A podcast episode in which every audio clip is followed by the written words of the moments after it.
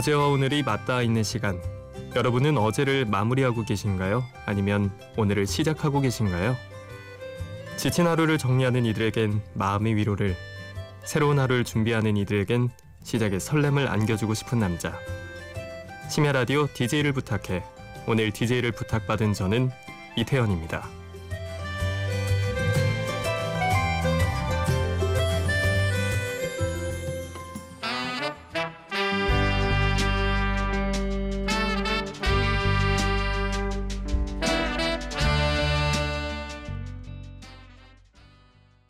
방준석과 백현진의 프로젝트 그룹이죠. 방백의 한강으로 심야 라디오 문을 열었습니다.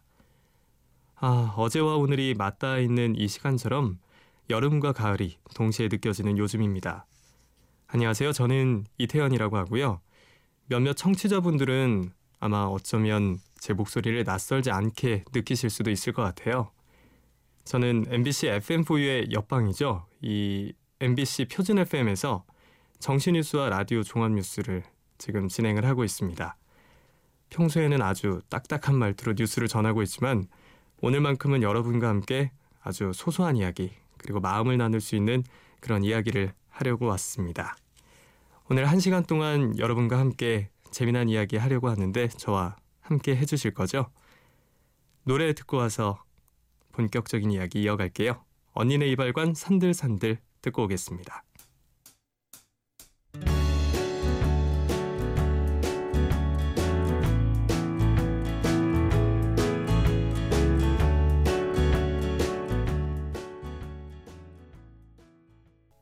언니네 이발관의 산들산들 듣고 오셨습니다. 음, 거의 한 3년 만인 것 같아요. 이렇게 라디오 부스에 앉아서 제 이야기를 하고 있는 게 제가 예전에 한 지방의 방송사에서 잠깐 라디오 DJ를 했었는데 그때는 문자로 사연을 받아서 제가 사연에 대해서 막 이야기도 하고 또 전화를 연결해서 청취자분들이랑 대화를 하면서 라디오를 진행을 했었는데 그때 이제 알게 됐죠. 아, 라디오가 이렇게 매력적인 거구나. 근데 오랫동안 라디오를 못 하다가 이렇게 오랜만에 또 라디오 부스에 앉으니까 감회가 굉장히 새롭네요. 아, 그때는 제가 한낮에 하는 방송이어서 엄청 까불기도 하고 또 발연기라고 하죠. 참 지금 생각해 보면 굉장히 오글오글한데 그때 저의 그 발연기로 꽁트를 막 하면서 막 흑역사도 남기고 그렇게 해서 다시 듣기를 해보니까 너무 부끄러운 거예요. 그런데 그 부끄러웠던 시간들이 지금도 돌아보면 굉장히 좋은 추억으로 남아 있습니다. 음, 돌아보면 라디오라는 게 늘 제 곁에 있었던 것 같아요. 제가 어렸을 때 시골에서 나고 자랐는데 동네를 막 제가 휘젓고 다니다 보면 저희 동네에 비닐하우스가 굉장히 많았거든요. 그때 항상 비닐하우스에서 라디오 소리가 새어나왔던 것 같아요. 일하시는 할머니 할아버지들이 앉아서 흥얼흥얼 노래를 따라 부르면서 일을 하셨었는데 아마 그분들께도 큰 위로가 됐을 거고 또 동네에서 뛰어놀던 저희들도 따라 부를 정도로 참 많은 노래를 들었던 기억이 있습니다. 또 제가 어렸을 때를 생각을 해보면 저희 어머니와의 좋은 추억인데요.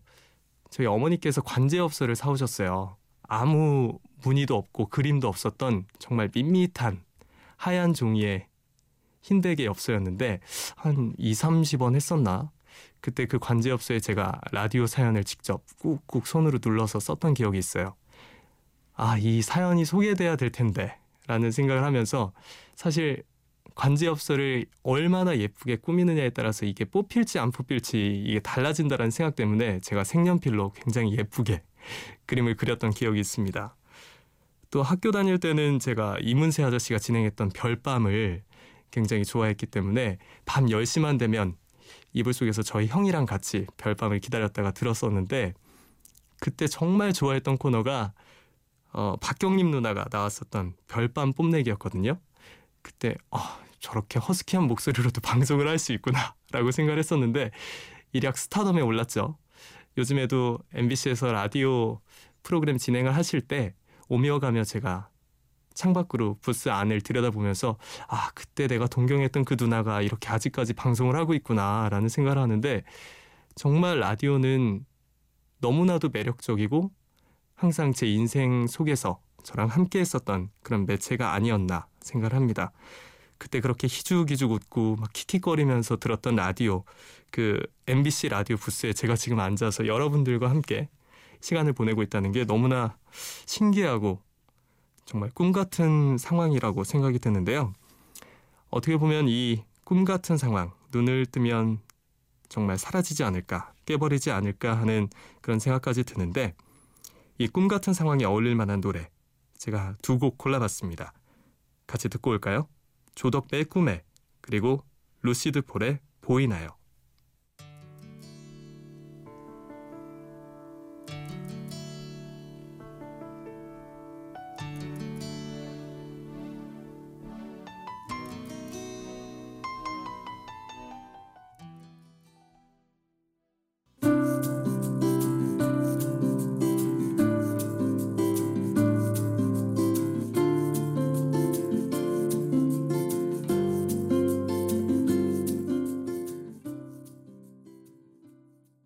조덕배의 꿈에 그리고 루시드 폴의 보이나요 이어서 들었습니다. 음, 얼마 전에 새벽 뉴스를 하려고 제가 부스에 앉아 있는데 MBC 독서 캠페인이 나오더라고요. 지금은 고인이 되셨지만 세계 최고령으로 데뷔하셨던 그 일본의 시인분이시죠. 시바타도요의 시 한 구절을 소개하는 그런 내용이었습니다. 아, 문득 생각이 났어요. 몇 년 전에 제가 사서 읽다가 책장에 꽂아놓고 펴보지 않았던 시집이었는데 이 시바타도요라는 분은 남편과 사별한 후에 아들의 권유로 92살에 처음 시를 쓰기 시작하셨다고 해요. 자신의 장례 비용으로 모아두었던 100만 엔을 들여서 2009년도에 시집을 냈다고 하는데요. 제가 2016년도니까 한 7년 전쯤에 이 책을 사서 본 것 같네요. 아마 그때 책을 읽으면서 느꼈던 감정이 인생에 대해서 참 긍정적인 마음이 이 책 안에 담겨져 있다. 그리고 시에 그런 마음이 참 잘 녹아져 있다라는 생각을 했는데요. 시를 읽으면서 저 역시 많은 위로를 받았던 기억이 있어서 여러분한테도 짧지만 이 시를 소개해 드리려고 합니다. 그리고 시와 함께 그동안 저 혼자만 간직하고 있었던 제 이야기를 꺼내보려고 하는데요. 자, 그럼 시를 한번 제가 낭독을 해드릴 테니까 잘 들어보세요.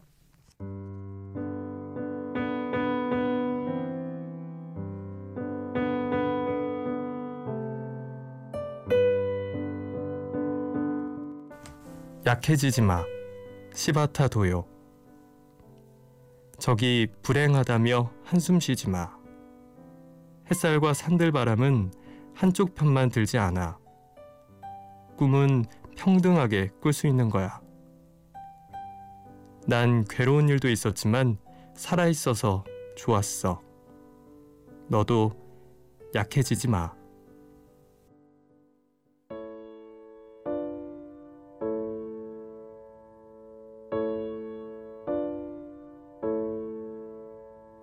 세상 사람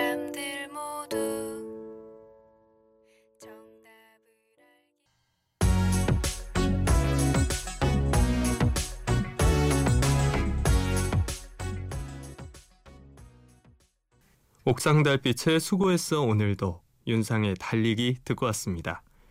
여러분은 지금 심야 라디오 DJ를 부탁해를 듣고 계시고요. 오늘 DJ를 부탁받은 저는 이태현입니다. 2011년 10월 날씨가 무척이나 쌀쌀해진 초가을 아침이었다. 수화기 너머로 들려오는 아버지의 목소리. 그 불규칙한 떨림은 나에게 불길함을 안겨줬고 슬프게도 내 예감은 틀리지 않았다.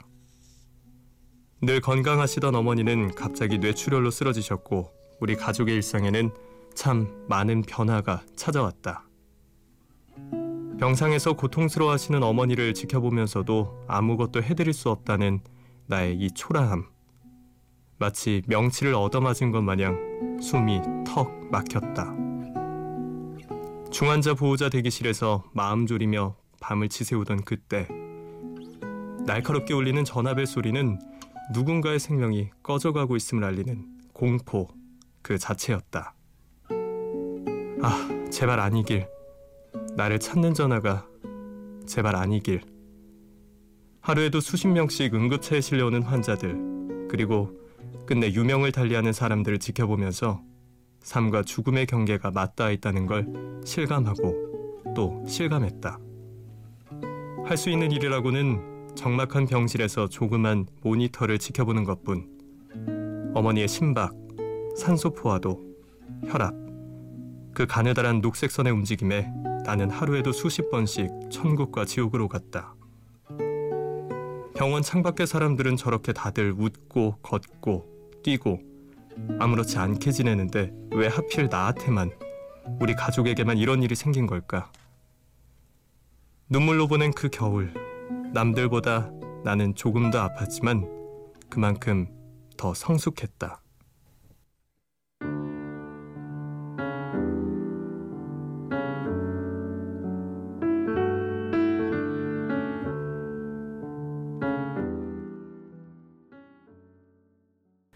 듣고 오신 노래 최백호의 부산에 가면이었습니다. 음, 앞서 소개해드린 사연은 제 이야기인데요. 뭐 이제 겨우 30대 중반에 들어선 길지 않은 인생이지만 제가 생각해 보면 제 인생에서 그때가 가장 힘들었던 시기였던 것 같아요. 29살, 그리고 겨울. 어, 듣기만 해도 조금은 서글퍼지는 나이고 또 굉장히 추워지는 그런 계절인데요. 아, 사람들은 자신의 인생의 난이도에 대해서 고민을 좀 많이 해, 하는 것 같아요. 어, 인생의 난이도, 내 인생은 얼마나 힘들까 이런 이야기를 하면서 아, 내 인생이 왜 이렇게 남들에 비해서 더 어려운 거지? 왜 나만 이렇게 힘든 거지? 이렇게 툴툴댈 때가 있는 것 같아요. 그런데 돌아보면 아마 누구나 자기가 처한 현실이 가장 힘들게 느껴지기 마련인 것 같아요. 고3 수험생들은 아마 수능을 준비하면서 그 순간이 가장 힘들 거고 군복무를 하는 친구들은 그 시간이 또 가장 길고 지루하게 느껴질 거고 또 한 가정을 꾸려서 아이들을 키우고 일을 하는 그 시간이 아 너무 힘들다. 내가 이렇게 언제까지 계속 일을 하면서 책임을 져야 하지? 이런 무게감을 많이 느끼게 되는 것 같아요. 어, 저는 그때 당시에 저희 어머니 병간호를 하면서 정말 아, 이렇게 힘들 수가 있나? 내가 이렇게 힘든 시간을 잘 이겨낼 수 있을까? 그리고 나한테도 새로운 봄이 올 수 있을까? 이런 고민을 굉장히 많이 했었는데, 음, 그때마다 새벽에 병원 벤치에 나와서 라디오를 들었던 것 같아요. 분명히 지금 이 순간에도 이 각자의 인생의 무게감에 힘들어 하시는 분들이 많이 있을 겁니다. 어쩌면 그때의 저처럼 지금쯤 멍하니 이 라디오를 듣고 계실 수도 있을 텐데요. 그분들의 슬픔을 제가 조금이나마 같이 나누고 위로가 될 수 있을까? 뭐 이런 생각을 하면서 제가 숨겨뒀던 제 이야기를 살짝 꺼내봤습니다. 아, 저도 그땐 정말 힘들었는데 어머니께서 조금씩 건강을 회복하시면서 사실 저희 가족은 어느 때보다 더 따뜻했던 그런 봄날을 맞이했던 것 같아요. 그 이듬해에 정말 어머니가 병상에서 일어나시고 퇴원을 하실 때 너무 행복했었던 것 같아요. 그리고 지금은 가족들 간의 애틋함이 훨씬 더 커졌거든요. 아마 지금 이 라디오를 듣고 계신 많은 어려움을 겪고 계시는 분들도 저처럼 곧 봄날이 찾아올 겁니다. 제가 여러분 모두의 인생을 응원할게요. 다 잘 될 거예요. 그럼 여러분을 응원하는 의미에서 제가 좀 더 신나는 노래 하나 소개를 해드릴게요. 저스틴 비버가 부릅니다. Love Yourself.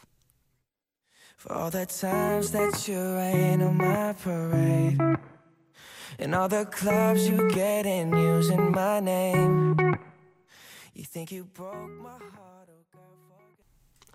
저스틴 비버의 Love Yourself 듣고 왔습니다. 노래가 참 귀엽죠? 멜로디가 서정적이고 굉장히 사랑스러운 느낌인데요. 아, 사실 이 노래가 가사를 자세히 들어보면 헤어진 연인한테 보내는 메시지예요. 어떻게 보면 굉장히 가슴에 비수를 꽂는 그런 가사일 수도 있는데 이제 너한테 관심 없다. 그러니 가서 너 혼자 네 스스로 사랑해라. 뭐 이런 내용이에요. 후렴구가 특히 재밌어요. 보면 우리 엄만 다른 사람 다 좋아도 너 싫대 이런 가사가 있어요. 이게 어떻게 보면 참 유치한 내용일 수도 있는데, 음, 지금 결혼을 앞둔 많은 사람들이 갈등을 겪는 이유 중에 하나가 또 이제 부모님들의 반대 뭐 이런 게 있지 않습니까? 이 가사를 들으면서 제가 아, 서양이나 한국이나 다 마찬가지구나라는 생각도 좀 했어요.